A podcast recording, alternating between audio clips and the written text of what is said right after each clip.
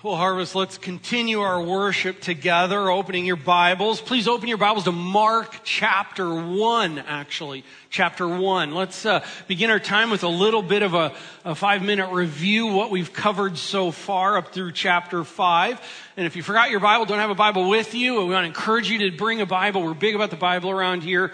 Uh, have it open on your lap. There's one in the back of the seats there. If uh, you want to borrow one of those uh, for our time here. I believe we're on uh, page uh, 137, uh, 136, 137 in that. Mark chapter 1.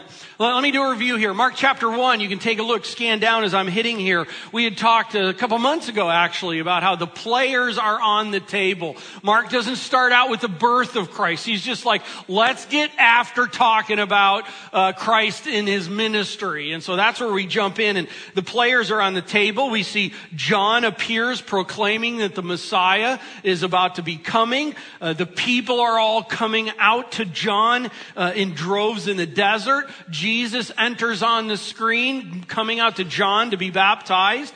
Uh, God the Father shows up at the baptism and declares his uh, thrill, his pleasure, his joy over the work of the Son and over the Son. Uh, the Spirit shows up there as well. And also the text tells us that the Spirit drives Jesus out into the desert. Uh, Jesus is out there. Satan shows up. And Satan does what he typically tries to do is deceive and connive and sideswipe. And that's what he seeks to do. But he's on the playing field. The angels are there ministering to Christ during this time. I mean, all the players are there. They're all in one spot. John the people, Jesus the Father, the Son, the Spirit, Satan and the angels all up and going. Then we find Jesus begins calling some specific individuals just, hey, come on, follow me, follow me, trek along.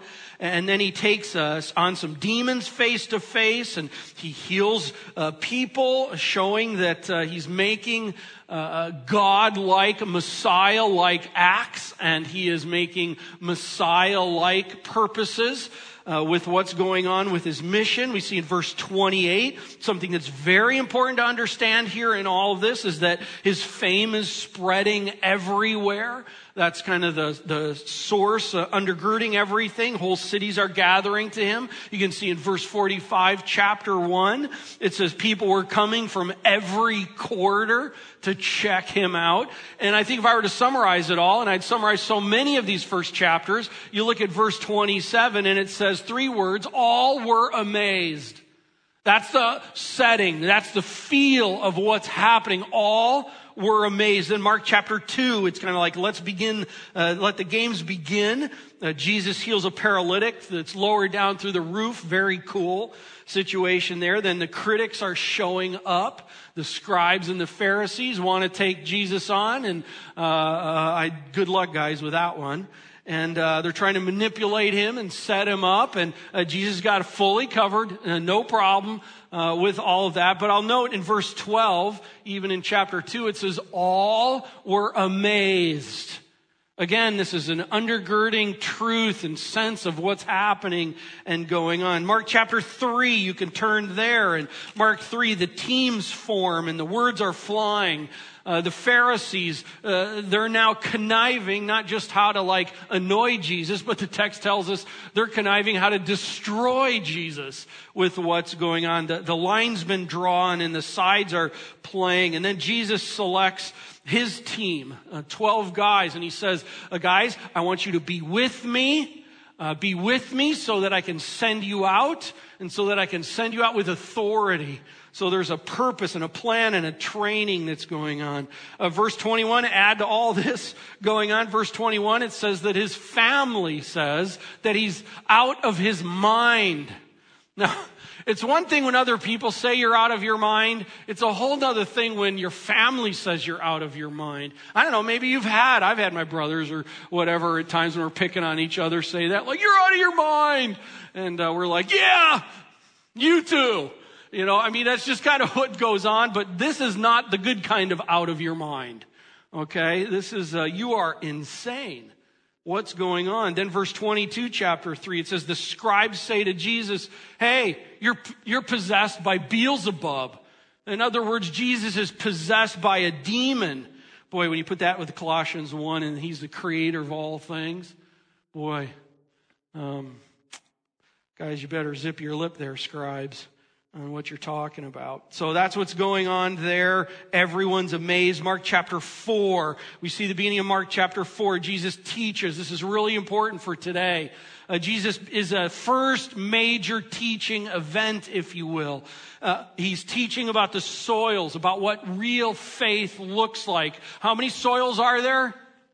Four soils. And Jesus is showing how the first three soils of what real faith does not look like, but real faith looks like the fourth soil. And he describes the fourth soil as a person is a soil. It's rich soil and, and the word, the seed, Jesus Christ drops in the soil, pulls the seed in and, and puts in its nutrients and the water and everything that the soil is, it puts into the seed. And that's what uh, following Jesus Christ in faith looks looks like. And then that seed, Christ, begins to grow and permeate every aspect. And growth takes time. Growth never stops. And the roots of Christ are reaching into every area of our life over time. And yet that's kind of the ground part. But then out of that, there's, there's growth happening and fruit happening. And, and, and again, people, as we talked about with that, people don't come and they don't go, look at that awesome dirt. Uh, they come and they look at it and they go, look at that awesome tree. Look at the fruit that it's producing. Look at what Christ is producing out of us. Uh, that's the fourth soil. And then after the teaching comes four events the first one is the storm. End of chapter four. They're crossing from the northwest side. They're, Jesus says, let's go down actually to the southeast side of the Sea of Galilee. And so they get in and the storm hits and they think they're going to die. And they tell Jesus, don't you care? Cause he's asleep in the boat while this is happening. And, and Jesus gets up and he calms the sea and he, he calms the wind. He speaks to them and they stop. And in it all, they are reminded who he is. Listen, friends, we are about to enter, we are entering four stories that talk about the power and the authority of Jesus Christ. And in this first one, it's the authority over all of creation. When he speaks, creation responds. And in that boat, we had uh, these guys talking to each other, basically going, Who is this? And that's the right question. That's the right question. And Jesus in it, as he talks and addresses them, a theme that goes throughout these four events, it says, Hey guys, why are you so afraid? Where's your faith? And Jesus had just been talking about that earlier in the day. Where's your faith? Well, that was story number one. Then uh, event number two is last Sunday, the demon possessed man, uh, beginning of chapter five. Jesus, they come down to the southeast side of the Sea of Galilee, get out of the boat. There's a demon possessed man, and it just shows Jesus has authority over demons, over thousands of demons, as we saw in the text. Remember? And he gets out and he casts the demons out into the pigs, and a million dollars jumps off the cliff, literally, as we talked last Sunday about all that. Listen, friends, who can do that? Who can do that? And that's what Mark is showing here the power and authority of Jesus Christ. Well, today we have two more events. We're going to wrap up these four. So, how many events today? How many? Okay, let, us get at them. God, I pray as we dig into your word that you would show yourself amazing as you are. Help us to walk out of this room this morning more amazed with you, more seeing you bigger than we, when we came in today. Show us you, Lord, just more of you. That's what we ask. More of you for your glory. In Christ's name we pray. Amen. Okay, here we go. How many events left? Two. All right, verse 21. Let's start with the first event. Verse 21, chapter 5. There? All right. And when Jesus had crossed again on the boat to the other side, in other words, they had gone down to the southeast side of the Sea of Galilee, a crowd gathered. What kind of a crowd? A great crowd, a large crowd. Mark is always helping us understand the scene because the scene, the events of the scene and the surrounding of the scene are really important. A great crowd gathered about him as he was beside the sea and then came one of the rulers of the synagogue, Jairus by name. Let's pause there. Let's kind of get some of this set. A couple things. They were on the northwest bank of the Sea of Galilee. They're now on the southeast bank of the Sea of Galilee. The northwest portion of the Sea of Galilee was a was the Jewish territory. The southeast portion of the uh, Sea of Galilee was Gentile territory. They are now back north. They are now back in Jewish territory. That's important for what's later. Probably likely in Capernaum here up in that area. Capernaum was kind of Jesus' base.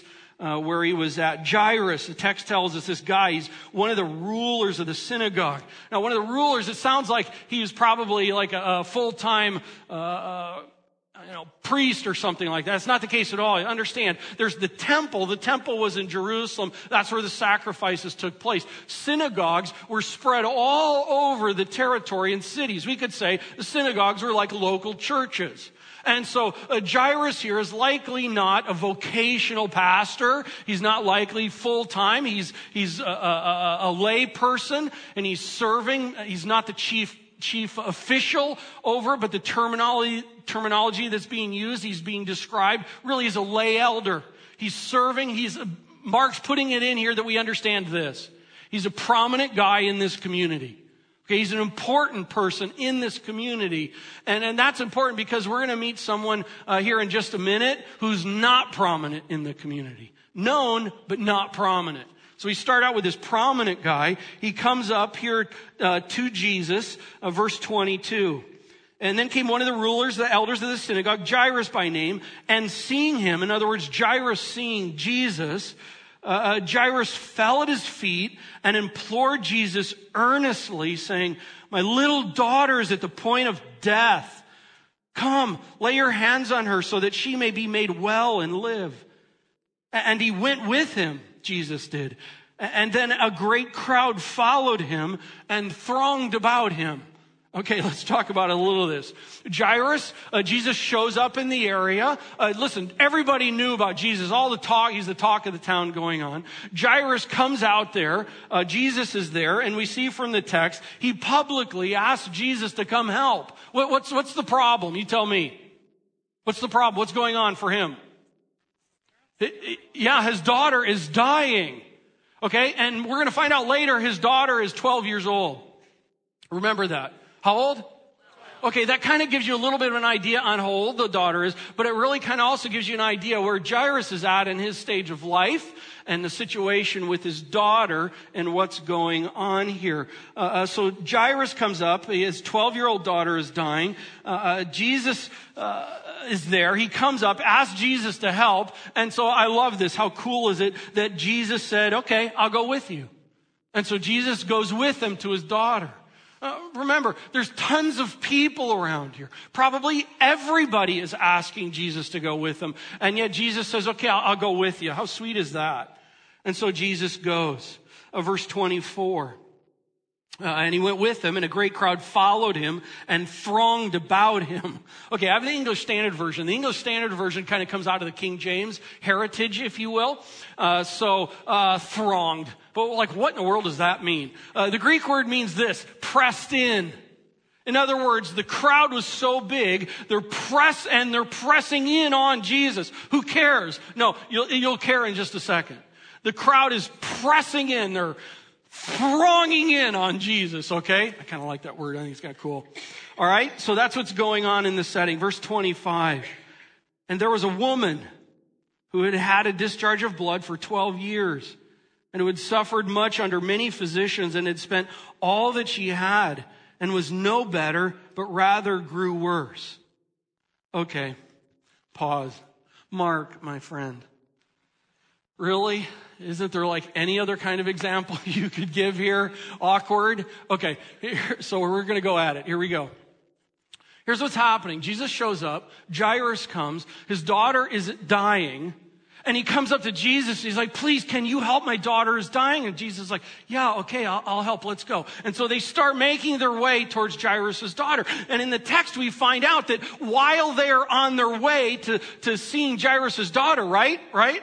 That's what's happening. And then all of a sudden, uh, this woman uh, uh, does something here. This woman shows up in the scene. And what's going on with this woman here? Well, we, we find out with this woman that uh, uh she has a loss of blood. Uh, what's her situation? We don't know specifically, but she's got some kind of abnormal hemorrhaging. She's got some kind of menstrual disorder going on. How many years has this been happening? Twelve. 12 years. By the way, how old's the daughter? I don't want to go into this too big, but do know this. The daughter was born when she started having problems. Uh, God is really cool, by the way. Um, I'm just going to leave it at that. So here's all of a sudden this woman who's coming. Imagine the situation if you've ever had health problems for a long period of time. It's hard. And it's one thing to, our daughter's just been kind of the flu thing for the last couple days. That's just one thing that's hard, but if it's been going on and on and on. And here the text tells us on top of this, she's been going to see doctors. Back in that day, they didn't have too many modern techniques as we would view it today. So she's going to the doctor, and are, is any solution being found? No. In fact, the text tells us her situation has gotten worse. Uh, uh you sit back in this and you have to uh, just understand the, the discouragement and the hurt that this woman is going through. I mean, she's financially broke. Physically, she's just wiped out after 12 years of this. Loss of blood just leads to so many physiological issues. Worn out all the time. Financially broke. Everything broke. And then on top of that, in these kind of contexts of the day, we've been to Capernaum, we've been to a couple of these areas, you, gotta understand, everyone knew about it. I mean, after 12 years, everyone knows about this whole situation. And so, because everyone lives outside, we live inside, you know, we go drive in our garage, you know, that kind of thing, and we can all just live so isolated, but everyone lived outside. And so everyone knew her situation after 12 years. How embarrassing. I mean, there are various things to have, but uh, I just have to say straight up on the table, there are various things to have that are, that are hassle and are hard, but then there are some things that are just like outright embarrassing. Bless her heart. I can't even fathom. Imagine just the position that she must be in, just personally and mentally. But, but that's also not the whole story. Because with the whole story of it, a part of the context that we don't understand in 2014 is the religious side of this. Kind of the, the social religious side of what's going on. Someday in your free time, not now, you can go to Leviticus 15 and you can read in Leviticus 15, the heading most likely at the top of the chapter is bodily discharge. Oh, I can't believe I'm talking about this. But that's what it is in Leviticus 15. It talks about all kinds of things having to do with cleanness, with ritual cleanness before the Lord and the whole process of the Old Testament. So ladies, please understand what, what's being talked about here is not a sexism thing. It's just you have to understand what God was doing in the whole Old Testament and the in cleanliness, ritual cleanliness before the Lord. And in Leviticus 15 verse 19, it says this, it says, uh, when a woman has a discharge and the discharge in her body is blood, uh, she shall be in her menstrual impurity for seven days and whoever touches her shall be unclean until the evening. Two things are going on. When you're unclean, you cannot enter into the whole ritual uh, thing that's taking place. Put it this way you can't go to church. That was kind of the setting of the day. And this is all the time for her. And if she touched anyone, if anyone touched her, it brought them, made them ritually unclean until the evening. This lady is so isolated. I just don't think I, we can fully understand. But this, just know this. Bless her heart. This is a hurting woman. And I don't mean physically hurting, I mean in every way. Let's keep reading. Uh, verse 26. She had suffered much and it grew worse. Verse 27. She had heard the reports about Jesus and came up behind him in the crowd and touched his garment. Let's pause. So, uh, two pieces of information here. Um, un- under the law, she's unclean through this, and yet we find out she's been hearing reports about Jesus. Uh, reports from Mark chapter 3 verse 10, it says that all were trying to touch Jesus. Uh, that had happened earlier, and, and she's probably heard about this and uh, uh, everything that's taking place with, with the hearing of reports. Also, in the day and the time, there were things that were not necessarily associated just with the Jews, but there was this mystical, this mystical healing thing. These, like what you watch on TV sometimes, and people are doing the boing kind of stuff, healing wacko stuff. I'm not going there today. But I'm just telling you, this is not that. Hear me? This is not that. Okay? And, so what's going on here is Jesus, she hears about Jesus and it's like, hey, if I'd been in this situation for 12 years, hurting, I'd be going after him too. But here's the interesting thing to me. Why touch his garment? I mean, honestly, I'm like, I want to get in front of his face. I'm like, talk to me. Can I tell you what's going on so you could help me? I mean, that's what I would be thinking. I'd like tackle the guy or something. If it's, she's desperate. But I think there's, I'm going to be careful with this. I don't want to take it too far. A little sanctified imagination, maybe, if I can, in the scene. But why did she touch him? Partly because that was kind of some of the mystical pattern of the day. Partly because that was already happening with Jesus and people wanting to get close to him and touching that. And I think part of that is because she's a nobody and doesn't want to be known. I just want to touch him. I'm, I'm, an on the outskirts person anyway. I just want to touch his garment and he can heal me. Man, what a sweet woman. What a desperate woman. And yet that's her situation that's going on for her. Verse 29. Verse 28. And for she said, if, even if I touch his garments, I will be made well. That's why. She just wants to touch him. She's understanding that if she just touches him, man, I just got, what faith right there. Let's keep going. Verse 29. And immediately, Okay, one more time. And immediately, the flow of blood dried up and she felt in her body that she had, she was healed of her disease. And Jesus, perceiving in himself that power had gone out from him, immediately turned about in the crowd and said, who touched my garments?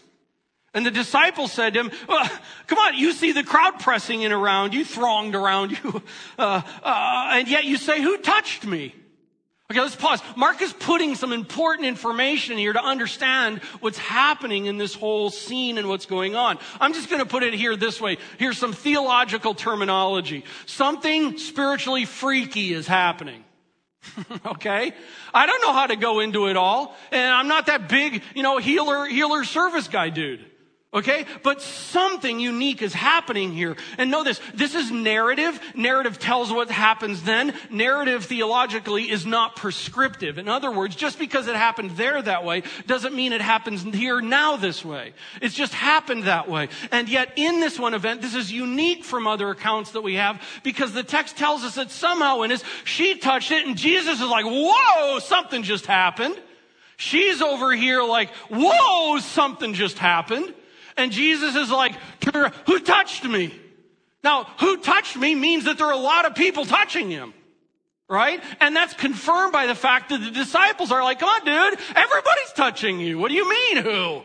Because something happened. And uh, seriously, I don't know what took place, but I'm going to let just say this from what I think may have happened.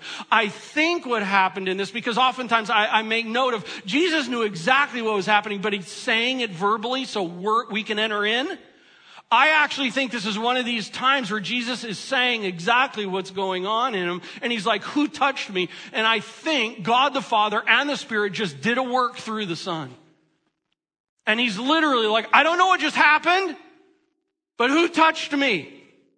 Now, if I'm the woman, I'm really scared at this moment because I'm an out on the, out, of, out living on the skirts kind of person.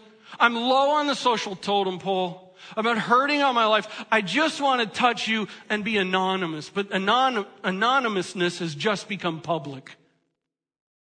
And, what was intended to be a one way transaction has now actually been a two way transaction. And Jesus turns around and says, Who touched me? Here we go. Where are we at? What verse? Okay, thank you. Now let's go verse 32. And he looked around to see who had done it. He looked. That means he paused for a moment. Who touched me? And he's looking. Who? Again, if I'm the woman, I'm like, true. That's just, I'm a chicken, I admit it. Uh, verse 33, but the woman, knowing what had happened to her. Now, what had just happened to her, was that something good or bad? Good. See, I think if it was a bad thing, I'd be like, I'd be ducking. But it's a good thing. It's like, something just happened kind of a situation. Something just happened, so what does she do? Uh, uh, uh, knowing what had happened to her, she came in fear and trembling and fell down before him and told him the whole truth. How cool. This, this is what just happened. This is what just happened. How sweet. I wonder what he's going to say. Verse 34. And he said to her, Daughter, come back to that. Daughter, your faith has made you well. Go in peace and be healed of your disease. Let's talk about a couple of these things. Daughter, it's actually more common in the Gospels. Jesus just doesn't use that term with anyone else. You just don't see that. You see, Jesus usually responded woman or, or in, in that kind of a form. Here it's daughter. Daughter, that means relationship, right? A certain kind of relationship, by the way. That means closeness and, and like a, a, a, a mm, like a savior to a daughter. Something just happened here. And he calls her daughter. And he says, Daughter, your faith has made you well. Faith, your faith. What is faith? And it's interesting here because the word faith right there is the same word we're going to see here in a little bit. What, what, what is faith? Faith is believing the word of God and acting upon it no matter how I feel, knowing that God promises a good result. God's in charge of the result. Faith is believing the word of God and acting upon it no matter how I feel, knowing that God promises a good result. That, that, means that therefore faith is about hearing, faith is about acting, and faith is about uh, believing. And in this, that's exactly what happened with her. Uh, please know this. This is not the kind of thing where you, you earn up enough faith and you cash your chips up or you pass the red zone line and now you're healed. Because if you take that view, that is now a works oriented thing. She has not manned up enough faith and now pay, put her chips on the table. And because she earned God's favor, no, no, no. In faith, she acted and in faith, she believed. And God in his sovereignty for some situa- situation, for some reason with her, God healed her because notice there are a bunch of other people around who probably believed that Jesus could heal them and he didn't.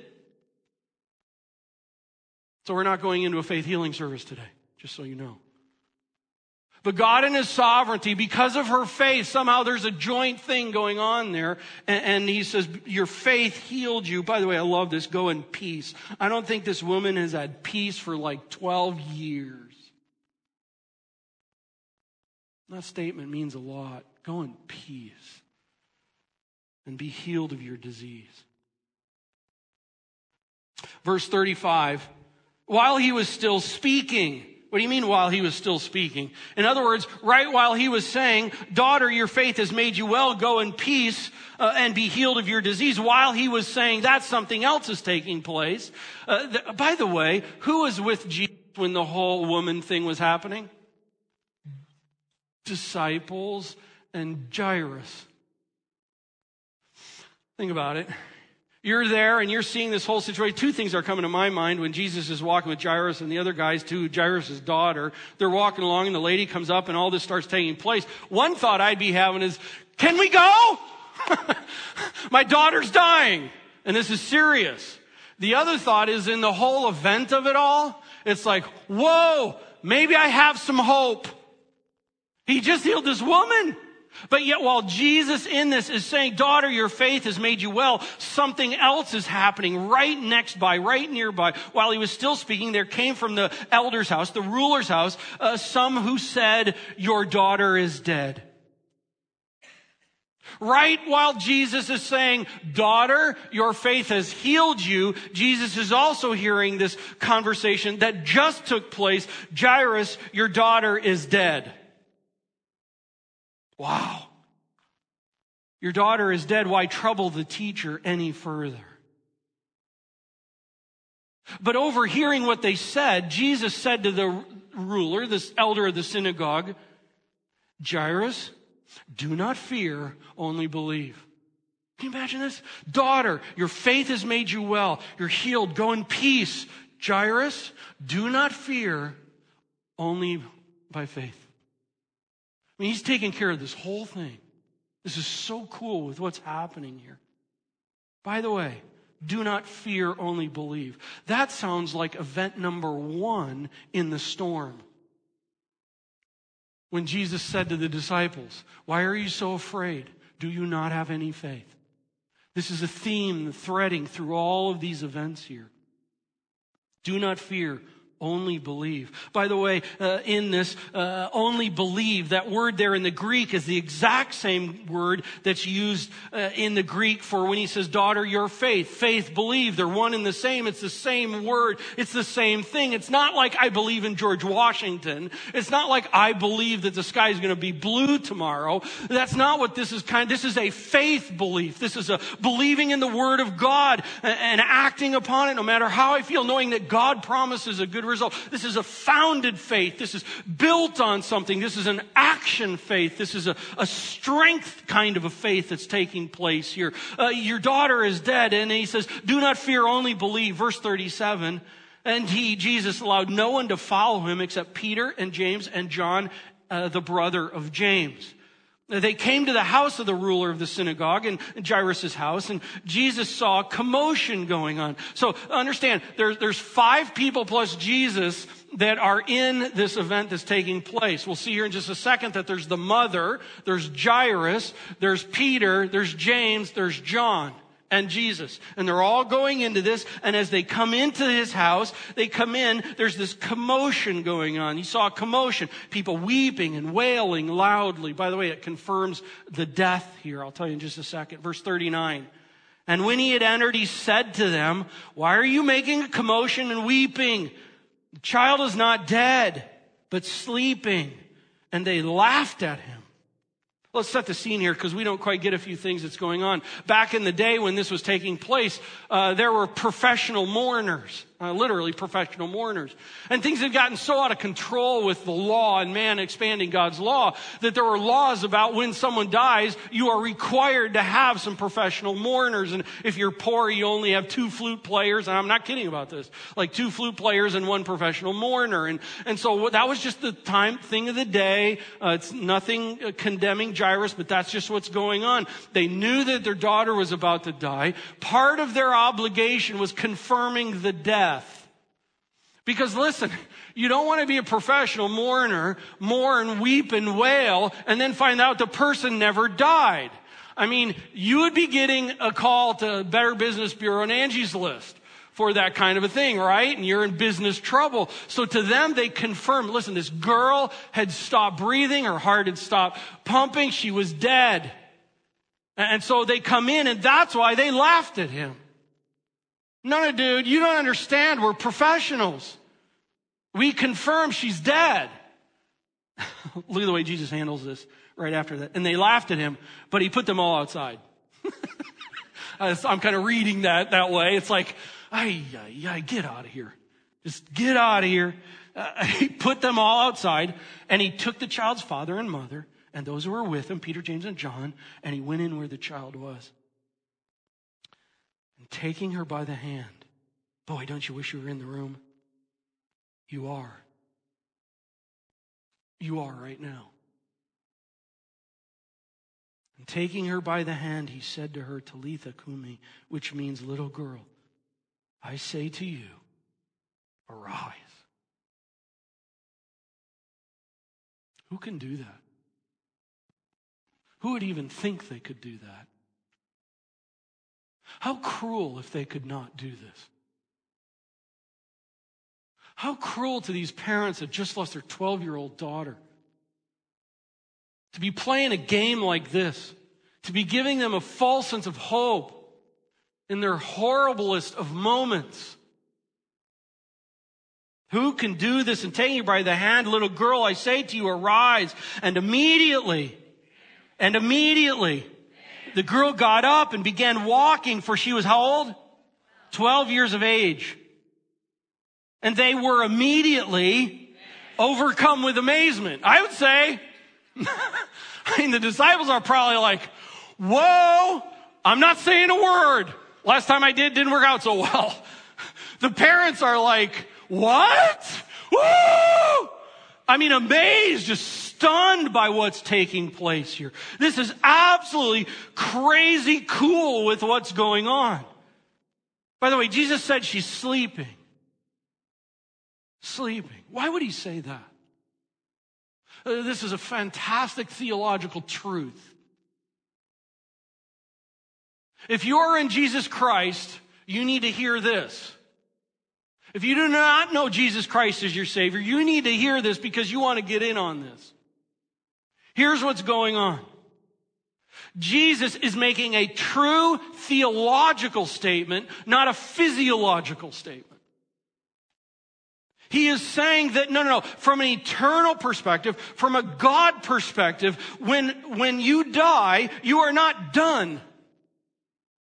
When you die, you are with. And if you know Jesus Christ as your Savior, you are with the Lord. Let me just read what Warren Wiersbe said. I think he sums it up so well here. To the believer, death is only sleep. For the body rests until the moment of resurrection. 1 Thessalonians chapter 4. He goes on to say, the spirit does not sleep.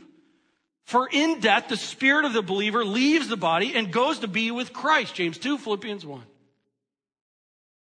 It is the body that sleeps, waiting, he says, the return of the Lord and the resurrection. That's 1 Corinthians 15. So if you know Jesus Christ as your Savior, I don't want to go through the death part. I don't want the pain part. I just want to like, right? Right? Karen and I have already agreed on that. And it's just know this. Gone from here is with the Lord. And in fact, Luke chapter 8, in telling this whole account, Luke chapter 8 in this says, and her spirit returned. That's exactly what Wiersbe is talking about. That's exactly what scripture talks about. Listen, she was dead as we know it. Not like just kind of zoned out, not, not like in an unconscious state. She was technically dead with the Lord, if you will. And yet in it, Jesus calls back. Who can do that?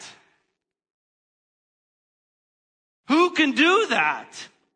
Who has the authority to call life back into a person? My Savior. And if you know Him, your Savior. Friends, I want for you to know our Jesus is one bad boy. And I mean that in a right, hopefully respectful kind of a way. All power all authority. He's created all things. He is the Lord of lords and the King of kings, the second person of the Trinity. He can calm storms. He can stop wind. He can tell demons to jump off a cliff. He can heal a woman after man has tried to help her for years and years and years. And these four stories climax with this event of He can bring life from death. That's Jesus. That's the power and authority of Jesus Christ. And they are overcome with amazement. Are you? Well, let's finish the last verse. Verse 43. This is interesting. And he strictly charged them that no one should know this. Well, that's the total opposite from last week. Last week, at the beginning of chapter 5, he told the demon possessed guy that was no longer demon possessed, go home and tell your family what the Lord has done. Tell your friends and family. Uh, and now up here on the northwest side, he's like, don't tell anyone what's happening. Gentile territory, Jew territory. Go tell. But right now up here, in the timeline of Christ going to the cross, it's not time to speak it. Okay? We speak it, but I just want for you to understand what's happening there in all of this. And then look at this next thing as we finish it up. This is really cool. And he told them to give her something to eat. I love that. By the way, when, when Jesus said, come to life, arise, she didn't uh, uh, like lay there and be like, oh, whoa, oh man, I still feel cruddy. Can you give me an hour? Can I kind of like rest for a little bit and kind of, I'm still feeling a little bit woozy? What happened? Child, arise. Immediately, that's why that's in the text. Immediately, she's out of bed. Not only is she back to life, but her sickness is gone. And if she's been sick for a while and about to die, that probably means she hasn't eaten very much lately. And so Jesus is just like, get her something to eat, guys. In your amazement, don't let her die again. okay. And so he's like, get her some food. It's just so cool. Our Savior understands. He cares for us, and yet He loves the fact that we are stunned in amazement over who He is. Four events. Four events that I think are all tied to coming out of one teaching about what real faith looks like. What real faith looks like. And then here we have these events the storm, the demon possessed man, the woman that's healed, and Jairus and his daughter. There's a common theme that's been going through these four. I just want to uh, put on the table for us here. Number one, it's this the common theme is that Jesus has authority and power over creation, over demons, over health, over life and death. Jesus has all power and authority. This is no regular human. This is God in the flesh. There's also been a common subject that's been taking place through all this, and it's the subject of the difference between fear and faith.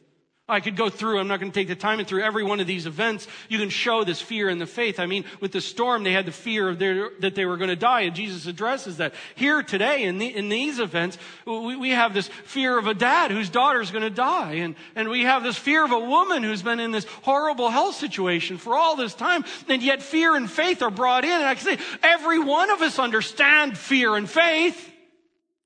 We all know fear what it is to live and to not know what's beyond uh, today. And yet Jesus is pressing in, and I think Mark has gathered these four accounts together to help us press into us to understand that there is this thing of fear and faith we all struggle with. And it's like, be about faith, be about faith. A common theme. Jesus has all the power and authority, a common subject, fear and faith, and, and a common result there's an amazement that's been going on. Let me wrap with this final one here amazement. I'd put it this way what's really been going on is there are people who have been impressed and there are people who are amazed. I want to decipher that out this, that way. People that are impressed. I mean, people that are impressed, it, it, it's kind of like, wow, that's awesome. That's very cool. But people that are impressed still maintain a distance. In fact, we saw the people on the south side of the Sea of Galilee when Jesus cast out the demons from the guy, and they're like, whoa, whoa, whoa, please leave us. They, they certainly saw it. They were, maybe we could say a small a amazed, or they were impressed with what happened, but it, it led to distance from. When a person is impressed, living by faith becomes an option and impressed with Jesus' person comes in contact with the same information, but the result is that they are not looking different in life. There is not lived out difference in their life. They are impressed, but they are not changed. But I would argue that as you see these four stories, what Mark is trying to help us see is what a soil number four person looks like. Someone who comes in contact with the truth and the work of Jesus Christ and is so utterly amazed that their life is completely changed forever. Not in an event, but forever. Amazed people are overtaken with amazement. They are overtaken by the power and the authority of Jesus Christ and they think it through. Living by faith is a natural outcome of that. He's the authority. He's the power, not me. I live in submission, therefore, to Him. It's not about me. A person who is living amazed in Jesus Christ, their life looks different and life is lived different. Which describes you? Impressed with Jesus leads to maintaining distance from Jesus. I'm impressed with him, but I want to stay here at a distance from him. I want to stay at a distance until it becomes convenient for me as I interpret it, and then I'll invite him in. No, no, no, that's distance. I'll decide it's fitting and important when he can come in. Jesus is more about me than me about Jesus. That's being impressed with Jesus. There's no face down for real. There's no lasting falling before in submission and giving up self for Him fully. There's always a level of distance. Impressed with people, Jesus, are soil one, two, and three people. But amazed with Jesus, people press into Him. They press into Him because they want to be with Him more. They want to know Him more. They want to please Him more. They want to live for Him more. They're not perfect, and it's not necessarily every moment, every day, but they're full in on the whole of it. They're pressing in. Their life is about being looking different so that the one who has the power and authority would be glorified and not them. It's not about what other people do wrong. It's about what I do wrong and how I can make my life right before the Lord. It's I want to be on the field playing on his team, not I want to sit up in the bleachers and watch the game from a distance. You know, when you go to a game, everybody says, if you're going on a Lucas Oil and go to a, the game yesterday or whatever, everybody who's in the stadium says they were at the game. But only the guys on the field playing in the game were the guys who were close and up front. Everybody else is held at a distance and spectators. Impressed, but distant. Are you impressed with Jesus and distant? Or are you amazed with Jesus? And does pressing into him characterize you? The last two lines on your sermon notes page does distance with Jesus describe my life? Or does pressing into Jesus describe my life?